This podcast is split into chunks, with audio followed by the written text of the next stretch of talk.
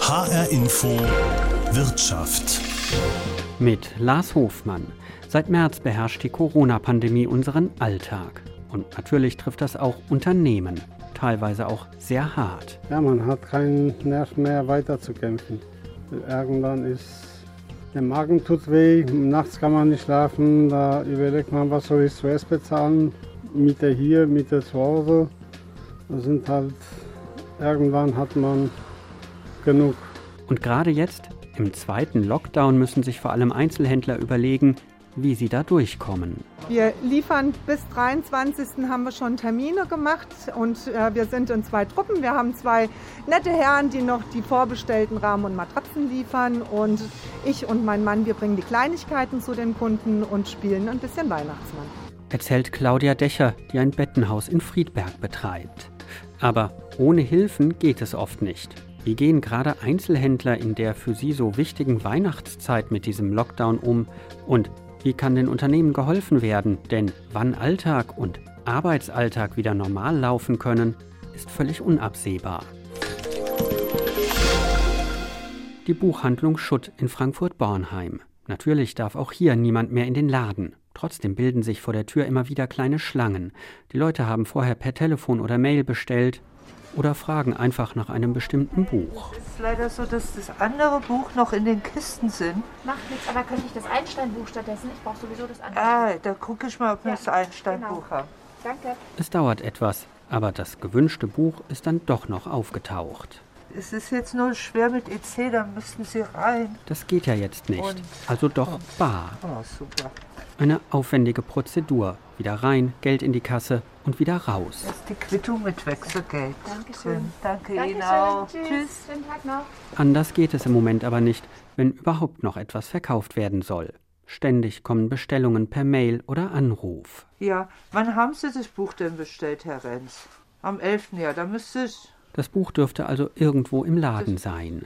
Ja, dann ist alles klar, dann kommen Sie vorbei und... Der Hochschullehrer steht tatsächlich kurz danach vor der Tür und nimmt sein Buch entgegen. Mit drin. Ja, okay, danke. Danke Tschüss. Auch. Alles, alles Gute. Gute. Ein paar Häuser weiter, Meda an der Bergerstraße. Hier gibt es Haushaltswaren und Spielsachen. In Bornheim eine Institution, seit über hundertvierzig Jahren. So sehr, dass hier kleine Jungs nicht Feuerwehrmann oder Astronaut werden wollen, sondern Meda-Verkäufer. Franz Steul ist Mitinhaber und Geschäftsführer des Familienbetriebs. Anfang dieser Woche gab es in vielen Läden noch einmal einen regelrechten Ansturm. Die letzten Geschenke vor dem Lockdown kaufen. Auch bei Meda war es nicht anders, erzählt Franz Steul am Mittwoch, dem ersten Tag im erneuten Lockdown, nachdem im März schon einmal wochenlang die Läden dicht waren. Ja, wir haben gestern und vorgestern die stärksten Umsätze gehabt, die wir wahrscheinlich je in der Firma hier hatten. Und müssen uns aber natürlich auch Gedanken darüber machen, wie es jetzt weitergeht. Und da wir eine gewisse Erfahrung vom letzten Lockdown haben, haben wir quasi über Nacht neue Systeme, Telefonsysteme hier installiert, um auch in der Lockdown-Zeit bis zum zehnten Januar erstmal kompetent hier Ware vertreiben zu können.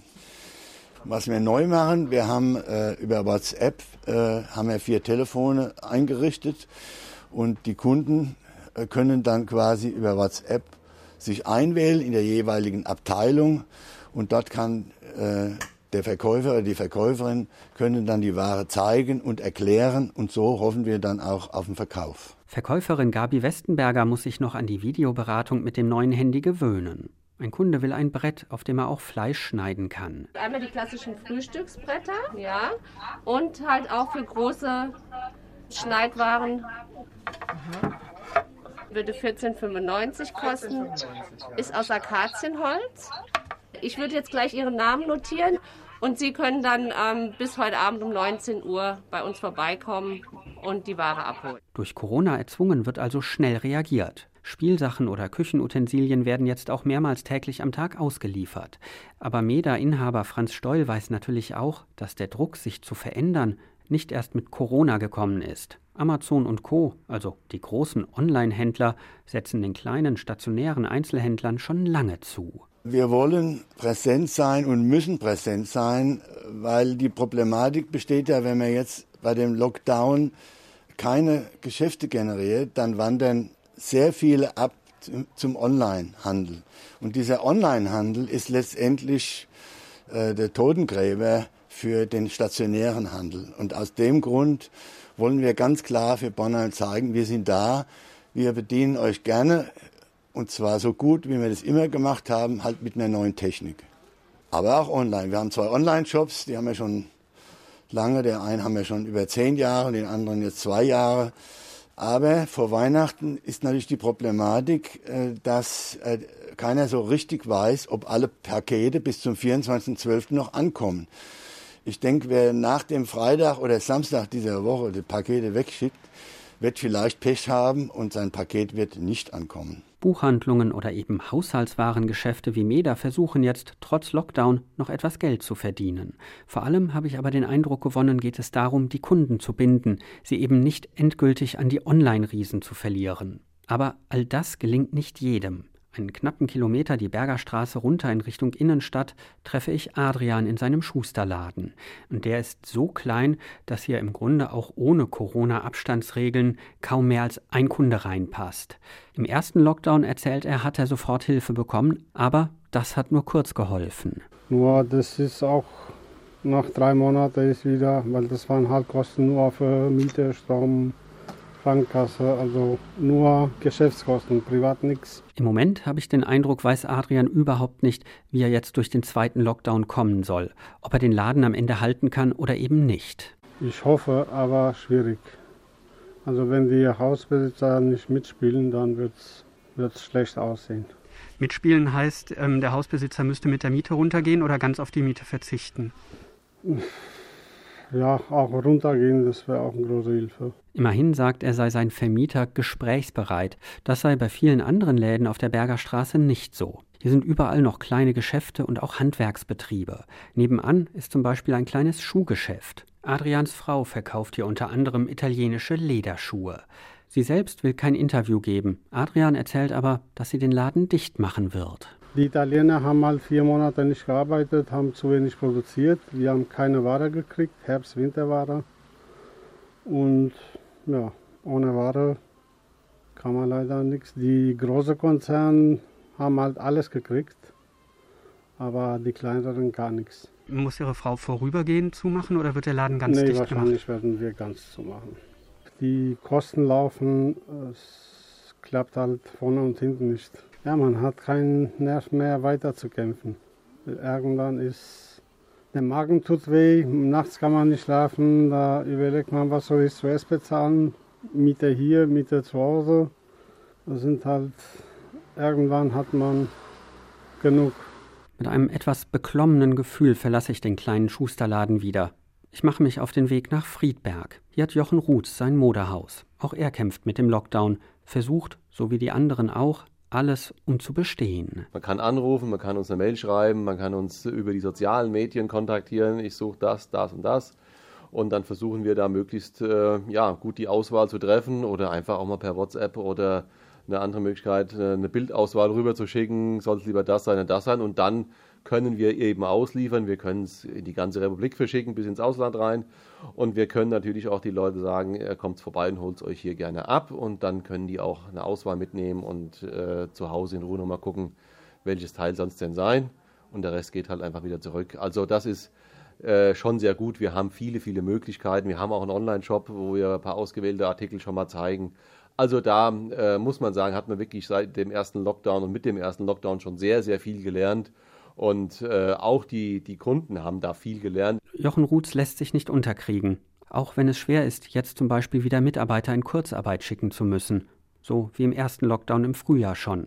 Er ist aber nicht nur Modehändler, sondern auch Präsident des Hessischen Einzelhandels. Deshalb habe ich ihn gefragt, ob er glaubt, dass alle Geschäfte durch die Krise kommen können oder ob am Ende viele vielleicht doch aufgeben müssen. Wir haben die Befürchtung, dass wirklich sehr viele Händler, äh, wenn man, und es ist ja immer ein Einzelschicksal dahinter, sehr viele Händler nicht schaffen werden. Wir hatten eine Umfrage gemacht, noch vor der Zeit, dass dieser harte Lockdown sichtbar und greifbar war. Da sagten ein Drittel der befragten Händler, da ist dann Lebensmittel bitte immer draußen, aber ein Drittel der befragten Händler haben angegeben, dass sie vor einer Geschäftsaufgabe hohe oder sehr hohe Befürchtungen haben. Das ist schon viel, wenn wir sehen, wir haben über zweihunderttausend Beschäftigte im hessischen Einzelhandel. Davon sind knapp die Hälfte im Lebensmitteleinzelhandel. Das heißt, gut hunderttausend sind im Restlichen. Und wenn wir davon mal im schlimmsten Fall ein Drittel hochrechnen, da wissen wir, über wie viele Einzelfälle wir da reden. Insofern steht eben die Landesregierung in der Verantwortung, mit sofortigen Hilfen, die, die ja unbürokratisch und auch einfach ausgezahlt werden und schnell ausgezahlt werden, möglichst alle Arbeitsplätze jetzt äh, für diesen zweiten Lockdown äh, zu sichern. Das ist schon sehr wichtig. Jetzt ähm, hat ja auch Wirtschaftsminister Tarek Al-Wazir weitere Hilfen angekündigt. Ähm, hilft das? Reicht das aus aus Ihrer Sicht? Oder müsste da noch mehr kommen, was anderes kommen? Also ob das nachher ausreicht, äh, das wird ja die Zukunft zeigen, das wird die Realität zeigen. Das müssen wir ehrlicherweise sagen, das weiß äh, weder die Politik noch wissen das die Händler. Es ist die Frage, wie lange hält dieser Lockdown an? Es ist die große Frage, wie geht es danach weiter? Der Handel trägt ja den Lockdown auch deswegen durchaus sehr stark mit, weil wir sagen, wir können so auf Dauer nicht mehr weiterfahren, weil wir einfach ganz viele Bereiche haben, die Umsatzeinbrüche in den ländlichen Räumen zwanzig bis fünfzig Prozent, in den Großstädten ja bis siebzig Prozent Umsatzrückgänge über die Dauer hatten, das hält ja keiner durch. Also insofern ist natürlich der Lockdown auch im Sinne des Handels zu sagen, wir müssen mal gucken, dass wir wieder Normalität in die Läden und in das tägliche Leben bekommen, um einfach auch normal Umsätze zu fahren. Da wird man ganz genau hingucken müssen, wer da welche Hilfe braucht, weil wir haben beispielsweise den, den Spielwarenhändler, der macht die Hälfte seines Jahresumsatzes vor Weihnachten oder mit dem Weihnachtsgeschäft, würde ich es mal so sagen. So, wenn dem jetzt ein Viertel fehlt vom Jahresumsatz, dann hilft es dem nichts, wenn wir sagen, und wir zahlen dir mal zwei Monate Miete, weil der musste eigentlich mit dem, mit dem äh, Weihnachtsumsatz ein halbes Jahr irgendwie mitfinanzieren. Da muss man sehr genau hingucken und da ist auch das Land gefragt. Ich finde es ja immer ein bisschen putzig, dass man sagt, da stecken wir einen Steuerberater dazwischen, der soll mal beantragen. Ja? Aber eigentlich müsste das Land und die Landesregierung die Spezialisten haben, die sagen, pass auf, für deine Problematik, die ausgelöst durch die Verordnung des Landes, natürlich immer im Gesamtkontext dieser Corona-Pandemie, ja, aber letzten Endes äh, konkret ausgelöst durch die Verordnung des Landes, für deine Problematik haben wir die und die Lösungen. Und dann muss man auch mal genau hinhören, was wird wo gebraucht. Es soll ja November, Dezember Hilfen, möglicherweise Januar Hilfen geben, soll die Möglichkeit geben, weitere Kredite äh, aufzunehmen. Hilft das ganz konkret äh, den Handelsunternehmen? Alles, was ausgezahlt werden kann, hilft natürlich, das ist vollkommen klar. Alles, was an Unterstützung kommt, ist immer besser als den Kredit, den ich ja irgendwann auch zurückzahlen muss. Ja, das darf man alles nicht unterschätzen. Letzten Endes fehlen den Betrieben ja einfach Erträge und die werden auch, da wird es kein Nachholeffekt geben, auch wenn das unser Wirtschaftsminister hofft, aber äh, die Textilumsätze beispielsweise, die jetzt nicht gemacht wär, wurden im Herbst, die werden logischerweise nicht mehr nachgeholt. Die sind einfach weg. Bei uns im Betrieb fehlen eins Komma zwei Millionen Euro Umsatz in dem Jahr. Den werden wir nicht nachholen können. Und wenn ich das dann über einen Kredit irgendwie gegenfinanziere, werde ich daran die nächsten Jahre hart arbeiten. eins Komma zwei Millionen, da muss meine Oma lang für stricken. Ja. Sagt der Modehändler Jochen Ruth aus Friedberg. Aber nicht nur Einzelhändler kämpfen mit den Corona-Einschränkungen, auch Gastronomen. Sie mussten ihren Betrieb schon länger wieder einstellen bzw. auf Abholen oder Lieferservice umstellen. Ich verabrede mich also mit Karl-Heinz Schneider. Er betreibt in der Frankfurter Innenstadt Schneiders Café, ein Bistro mit einem Catering-Service. Ich hatte ihn schon einmal kurz vor dem ersten Lockdown getroffen. Kurzarbeit oder gar Mitarbeiter entlassen, das war für ihn damals überhaupt nicht vorstellbar. Vor seinem Bistro bildet sich jetzt mittags eine kurze Schlange. Suppe, ein paar Nudeln, Schweinegeschnetzeltes oder ein Sandwich. Irgendwas müssen die Leute ja essen, denn in den umliegenden Banktürmen sind vielfach die Kantinen geschlossen. Immer wieder wird frischer Saft gepresst, während wir sprechen. Kaffeebohnen werden gemahlen. Also im Ladengeschäft, muss ich ganz ehrlich, unser To-Go-Geschäft haben wir ein bisschen umgestellt und da können wir eigentlich verhältnismäßig für den Lockdown einigermaßen zufrieden sein. Es ist zwar über die Hälfte weniger, aber trotzdem ist es noch für To-Go einigermaßen gut. Aber natürlich in unserem Catering-Bereich, das ist absolut komplett eingebrochen. Da haben wir vielleicht zehn, fünfzehn Prozent des Umsatzes und das wird wahrscheinlich auch die nächsten paar Wochen oder Monate nicht sich ändern werden. Wie haben Sie die Zeit denn durchgestanden? Mit Kurzarbeit, mit ähm, ja, Hilfsgeldern oder mussten Sie auch Mitarbeiter entlassen? Also wir waren achtundzwanzig Mitarbeiter und haben neun entlassen müssen, ja, und haben natürlich auch Hilfe bekommen von der Regierung. Und ohne diese Hilfe wäre es nicht, überhaupt nicht gegangen. Also wir hatten ja die Corona-Hilfe bekommen und dann das Überbrückungsgeld eins und das zwei haben wir auch beantragt, das haben wir auch zugesagt bekommen. Also ohne dieses Geld würden wir schon, hätten wir schon schließen müssen. Jetzt gibt es ja auch noch ähm, neben den Überbrückungsgeldern die Novemberhilfe, die Dezemberhilfe. Es soll eine Januarhilfe geben. Die Gelder sind noch gar nicht ausgezahlt. Sind Sie auf solche Gelder auch noch angewiesen? Ja, wir sind auf diese Gelder angewiesen. Also weil ohne diese Gelder können wir den Betrieb einfach nicht weiterführen. Für uns ist es sowieso, weil wir ein gastronomischer Mischbetrieb sind, fällt uns für die Novemberhilfe sowieso ähm, die sieben Prozent Umsatzsteuer, was wir letztes Jahr gehabt haben, völlig raus aus diesem Programm. Und es wird nur praktisch die, der Sitzbereich äh, abgegolten durch die Hilfe. Und daher sind wir dringend angewiesen auf diese Gelder. Ist das ein Problem, dass das Geld noch immer nicht ähm, geflossen ist? Also wir haben jetzt im November schon mal für das Überbrückungsgeld zwei was bekommen, und, aber die Novemberhilfe ähm, haben wir nur eine Abschlagszahlung bekommen, eine kleine Abschlagszahlung. Und ich, bis jetzt ist einfach noch nichts da und ich hoffe, dass wir einfach das Jahr gut noch überstehen damit. Das Jahr gut überstehen ist das eine, nach dem Jahr geht es aber weiter. Es kommt das nächste Jahr. Wann es wirklich wieder normal läuft, ist ja nicht abzusehen. Wie lange können Sie das denn überhaupt noch durchhalten? Also auch nicht nur finanziell, sondern auch von den persönlichen Belastungen? Also persönlich belastet, muss ich ganz ehrlich sagen, ist es jeden Tag eine Herausforderung. Also das gibt schlaflose Nächte und das, man beschäftigt sich den ganzen Tag mit dem Geschäft. Was ist mit den Mitarbeitern? Wie geht es weiter? Was ist mit dem Vermieter? Man muss sich da um so viel kümmern. Also weniger Arbeit ist es auf keinen Fall. Das ist die doppelte Arbeit wie vorher. Und äh, finanziell, muss ich ganz ehrlich sagen, hoffe ich einfach, dass es im nächsten Jahr, dass es unser To-Go-Geschäft noch ein bisschen weiterläuft, weil ich denke, dass es den ganzen Januar noch so weitergeht und dass man das vielleicht im Februar, dass man sagt, okay, hoffentlich geht es wieder einfach im Februar los. Das ist, man muss einfach jeden Tag neu hoffen. Aber ich muss ganz ehrlich sagen, wenn das so weitergeht, man, man, die Kraft geht einfach dahin. Ja? Wenn man jeden Tag was Neues hört und jeden Tag wieder eine andere Regelung, und ich muss ganz ehrlich sagen, mental geht es fast nicht mehr. Auch wenn es manchmal schwer ist. Karl-Heinz Schneider versucht, zuversichtlich zu bleiben. Und er weiß, ohne die staatlichen Hilfen, die es in den letzten Monaten gab, ginge gar nichts mehr. Aber trotzdem, er wünscht sich, dass vieles leichter ginge oder auch schneller. Ja, also ich hätte eigentlich gewünscht, dass es nicht so viel Bürokratie gibt. Ja? Also es ist ja auch sehr schwer, diese Anträge auszufüllen. Und es ist auch sehr schwer irgendwie, also für den Steuerberater wird es ja gemacht. Und natürlich kostet das auch sehr viel Geld. Ja? Ich meine, die haben einen total hohen Stundensatz, teilweise zwischen dreihundert Euro. Und wenn dann so eine Hilfe beantragt wird, dann kostet es ganz schnell mal bis zweitausend Euro, weil die so viel abgefragt werden, dann immer durch Rücksprachen und so weiter. Also es ist einfach auch eine teure Angelegenheit. Und wenn man dann denkt, wenn man dann zehntausend kriegt und zweitausend an den Steuerberater noch geben muss, dann ist es auch keine große Hilfe. Ne? Und wenn man denn die Mitarbeiter halten will, und ich will meine Mitarbeiter halten, die wo jetzt noch da sind, aber es ist manchmal echt schwer.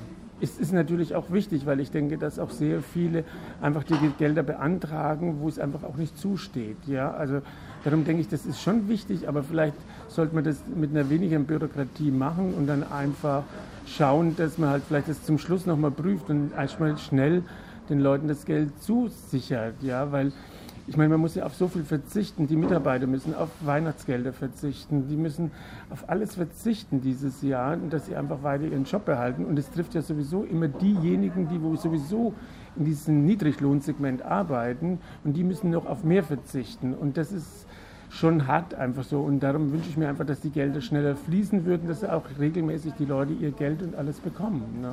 Sagt Karl-Heinz Schneider, der Schneiders Café in der Frankfurter Innenstadt betreibt. Gerade die kleinen und mittelständischen Betriebe sind auf Hilfen angewiesen. Mir ist klar geworden, obwohl es vom Bund und vom Land Hessen die verschiedensten Programme gibt, ist es oft schwer. Kredite können Unternehmen überlasten, wenn sie die Schulden nicht mehr zurückzahlen können. Direkte Zuschüsse reichen oft nicht aus, einfach weil die Pandemie schon Monate dauert und noch lange dauern kann. Der hessische Wirtschaftsminister Tarek Al-Wazir muss seit Beginn der Pandemie versuchen, Unternehmen, Selbstständigen, Künstlern zu helfen. Mit Soforthilfen, mit verschiedenen Kredit- und Bürgschaftsprogrammen. Dazu kommt noch Kurzarbeitergeld oder auch der leichtere Zugang zu Hartz vier. Und jetzt hat das Land Hessen noch einmal weitere Hilfsprogramme aufgelegt, zum Beispiel den Hessenfonds. Unternehmen mit bis zu zweihundertfünfzig Beschäftigten und einem Umsatz von bis zu fünfzig Millionen Euro können hier Hilfe bekommen. Ich habe mich mit Tarek Al-Wazir zu einem Gespräch verabredet, Corona-bedingt per Videokonferenz übers Internet. Ich habe ihn zunächst gefragt, an wen sich dieser Hessenfonds richtet. Es gibt bestimmte Firmen, denen reichen die Zuschüsse aus Sofort- und Überbrückungshilfe nicht aus. Die sind da quasi zu groß dafür. Die sind aber zu klein, um in den Wirtschaftsstabilisierungsfonds des Bundes zu gehen. Und genau für die ist jetzt der Hessenfonds da. Und wir hoffen, dass wir damit den Unternehmen helfen, diese Krise zu überstehen. Wir sind bereit, uns zu beteiligen auch an Unternehmen. Das sind dann wirklich Eigenkapitalhilfen, stille Beteiligung. Und das Ziel ist, die Unternehmen durch die Krise zu bringen und äh, dann in spätestens sieben Jahren diese Beteiligung dann auch wieder zurückzuführen und an den Staat zurückzuzahlen. Das äh, andere neben diesem Hessenfonds ist die Notfallkasse Hessen. Das äh, klingt ja schon fast so ein bisschen dramatisch, äh, Notfall. An äh, was für Fälle richtet äh, sich das denn? Da geht es ja um bis zu hunderttausend Euro, die man, ähm, wenn ich das richtig verstehe, sozusagen als Zuschuss bekommt, nicht als Kredit. Genau, wir haben seit äh, Beginn der Pandemie ja eine Vielzahl von Stützungsprogrammen gemacht. Die Soforthilfe im Frühjahr, die Überbrückungshilfe eins bis drei, die der Bund äh, finanziert. Äh, die Überbrückungshilfe drei wird im Januar starten. Aber es gibt bestimmte Konstellationen. Da sind aus welchen Gründen auch immer bestimmte Firmen durchs Raster gefallen. Zum Beispiel, weil sie vielleicht erst äh, einen Monat vor der Pandemie ähm, überhaupt eröffnet haben mit vielen Investitionen, teilweise auch aus Privatmitteln. Ähm, da gibt es dann natürlich keine Vergleichsumsätze des Vorjahres, auf die man sich äh, beziehen kann. Und das ist dann, wenn Sie so wollen, eine Art äh, ja, Notfallkasse, die genau die Bereiche, die für die anderen Hilfsprogramme, die den meisten ja helfen, eben nicht passen, eine Möglichkeit bieten soll. In den letzten Monaten ähm, gab es aber auch immer wieder äh, Klagen, auch jetzt noch, das sei teilweise sehr bürokratisch, dann auch teuer, wenn man zum Beispiel einen Steuerberater einschalten muss. Das äh, lohne sich dann oft gar nicht mehr, das Geld, was da am Ende bei rauskommt. Äh, es dauert teilweise lange. Kann man hier noch ein bisschen was erleichtern? Wir haben natürlich da zwei Punkte, die quasi gegeneinander stehen. Das eine ist, alle rufen nach schneller und äh, unbürokratischer Hilfe. Und das andere ist natürlich, kann man offen drüber reden, dass nicht alle Menschen edel, hilfreich und gut sind, sondern manche sind auch fies, dreckig und gemein. Das ist zwar eine Minderheit, aber da gab es durchaus Versuche, äh, sich quasi da dran zu hängen und durch Betrug äh, auch Geld zu bekommen. Wir in Hessen haben das äh, im Frühjahr sehr gut organisiert, haben Verdachtsfälle, die so grob gesagt unter ein Prozent der Anträge sind. In anderen Ländern, siehe Berlin und Nordrhein-Westfalen, gab es massiven äh, Betrug und inzwischen auch äh, Sondereinheiten der dortigen Landeskriminalämter, die versuchen, das äh, im Nachhinein aufzuklären. Und deswegen äh, sage ich immer, ich will es so einfach und so unbürokratisch wie irgend möglich machen. Aber wir geben sehr viel Geld aus, wir geben Steuergeld aus, was die Bürgerinnen und Bürger äh, vorher bezahlt haben. Deswegen muss es ein Mindestmaß an Nachvollziehbarkeit und Kontrolle geben, damit dann eben bestimmte Verdachtsfälle auch auffallen äh, und wir darauf äh, setzen, dass wir das dann erkennen. Aber dazu muss man sich halt anschauen und das ist uns bisher eigentlich ganz gut gelungen. Jetzt ist ein ganz wichtiger Punkt für viele Unternehmen, dass sie sagen, in dieser Situation, wo das Geschäft komplett oder zum Großteil wegbricht und das über Monate hinweg und auch nicht absehbar ist, wann sich das wieder ändert, dass ihnen zum Beispiel Kredite oder auch Bürgschaften für Kredite nicht helfen, weil sie das Geld, das sie da aufnehmen müssen, die Schulden, die sie machen, am Ende gar nicht zurückzahlen können. Wie gehen Sie mit diesem Problem um? Kann man da noch helfen aus Ihrer Sicht? Es gibt unterschiedliche Situationen. Es gibt äh, Firmen, die beispielsweise auf die Auszahlung der staatlichen Hilfen warten. Die brauchen Überbrückungskredite, Überbrückungsliquidität. Es gibt Firmen, die sich quasi vorsorglich mit einer bestimmten Liquidität versorgen wollen. Und dann gibt es halt welche, Stichwort äh, langfristige Perspektive, wo klar ist, äh, da reicht die Überbrückungshilfe, der Kredit, äh, die Bürgschaft eben alleine nicht aus. Und genau für die gibt es beispielsweise auch unsere Beteiligung. Das sind ja Eigenkapitalhilfen, die dann in der Bilanz auch ganz anders äh, dargestellt werden können. Wir haben in unserer Mikroliquidität, die wir ganz am Anfang in Hessen aufgelegt haben, über unsere Förderbank, die W I-Bank, haben wir inzwischen achttausend äh, kleineren Unternehmen ohne Hausbank, ohne sonstige Sicherheit, die gestellt werden muss, Kredite bis zu fünfunddreißigtausend Euro gewährt. Da haben wir die Möglichkeit, äh, dass wir, wenn wir am Ende sehen, dass manche mit der Rückzahlung überfordert sind, auch die Möglichkeit, Teile davon bis zur Hälfte in einen Zuschuss umzuwandeln. Bisher haben wir da noch keine Ausfälle. Das liegt schlicht daran, dass die ersten zwei Jahre tilgungsfrei sind äh, und wir einen sehr geringen Zinssatz haben von null Komma fünfundsiebzig Prozent. Und wir setzen darauf, dass es den meisten Firmen gelingen wird, diese Phase zu überstehen, dass sie dann auch wirklich aus dieser Situation herauskommen, die Kredite wieder zurückzahlen können. Auch das sind ja Steuergelder. Wenn wir sie zurückkriegen, ist das gut für alle, weil das Unternehmen dann wieder gut wirtschaftet. Und bei denen, von denen wir dann sehen, dass sie die Rückzahlung überfordern würde, haben wir die Möglichkeit, bis zur Hälfte zu erlassen. Aber da sind wir noch nicht und ich setze auch darauf, dass es in den meisten Fällen eben nicht nötig sein wird, sagt der hessische Wirtschaftsminister Tarek Al-Wazir. Immer wieder gab es in den letzten Monaten auch Kritik an der Politik, daran, wie geholfen wird, wem geholfen wird. Deshalb frage ich bei Robert Lippmann nach, Geschäftsführer des Hessischen Industrie- und Handelskammertages. Auch er befürchtet, dass es in den nächsten Monaten vermehrt zu Pleiten kommen könnte, weil Betriebe nicht mehr durchhalten. Aber er sagt auch, es sei durchaus viel getan worden. Die Maßnahmen, die das Land Hessen und auch der Bund bisher ergriffen haben, die sind ausdrücklich zu loben. Also es gibt mittlerweile ein sehr, sehr breites Portfolio an Unterstützungsmöglichkeiten. Und zuletzt hat das Land ja auch mit der Notfallkasse, äh, glaube ich, wirklich die letzte Lücke noch geschlossen für ich sag mal, Betriebe und Institutionen, Vereine und sicherlich auch Einzelunternehmer, die bislang durch alle Raster gefallen sind, gibt es dann nochmal so eine Art Einzelfallprüfung. Das alles hilft natürlich jetzt in der aktuell schwierigen Situation, den Boden nicht ganz unter den Füßen zu verlieren. Aber es ändert nichts daran, dass es einen wahnsinnigen Ausfall der Wirtschaftstätigkeit gibt. Was der Staat leisten kann, das ist sicherlich grundsätzlich die Existenz zu sichern, die Existenz der Unternehmer und ihrer Unternehmungen.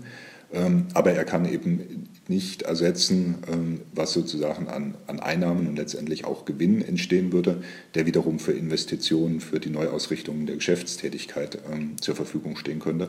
Und wir machen uns schon Sorgen, dass eben diese lang anhaltende Corona-Situation die Wettbewerbsfähigkeit der hessischen Wirtschaft dann doch zurückwirft. Jetzt kann man sagen, okay, im internationalen Vergleich, andere Länder haben, die, haben dieselben Probleme. Aber wir haben ja in vielen Branchen einfach strukturellen Wandel, unter anderem durch die Digitalisierung getrieben, durch die stärkere Bedeutung der Themen Nachhaltigkeit beispielsweise. Und da müssten die Unternehmen jetzt dran arbeiten. Dafür bräuchten sie finanzielle Ressourcen. Und die sind trotz der staatlichen Unterstützungsmöglichkeiten natürlich aktuell in dem Maße gar nicht da. Sagt Robert Lippmann, Geschäftsführer des Hessischen Industrie- und Handelskammertages. Eines ist mir klar geworden. Alle versuchen regelrecht alles, um irgendwie durch die Pandemie zu kommen. Und trotzdem wird es am Ende Unternehmen geben, die es nicht schaffen. Die Zahl der Menschen, die wegen Corona ihre Arbeit verlieren, dürfte deutlich steigen. Zum Schluss möchte ich da noch einmal einen Schlenker über die Kaiserstraße in Friedberg machen, zum Bettenhaus Dächer. Trotz Lockdown stehen hier die Türen weit auf, abgeriegelt nur von einem Tisch mit roter Decke und Weihnachtsschmuck. Dahinter steht Claudia Dächer. Sie nimmt hier Bestellungen entgegen, bringt den Kunden bestellte Waren an die Tür ihres Geschäftes beziehungsweise ihres Weihnachtskiosks, wie sie es nennt. Der Lockdown sei hart, sagt sie, gerade in der Weihnachtszeit. Aber er sei auch notwendig, betont Claudia Dächer. Wir machen diesen Kiosk mit dem Abholen nur bis zum dreiundzwanzigsten Dann machen wir eine Woche Betriebsferien, um einfach auch mal zu sagen, was ist Weihnachten? Weihnachten ist eine besinnliche Zeit mit der Familie. Wir haben jetzt die Chance, mit der Familie besinnliche Tage zu verbringen. bitte nutzt sie einfach und sorgt dafür, dass wir alle vielleicht wieder ein bisschen bessere Zahlen bekommen.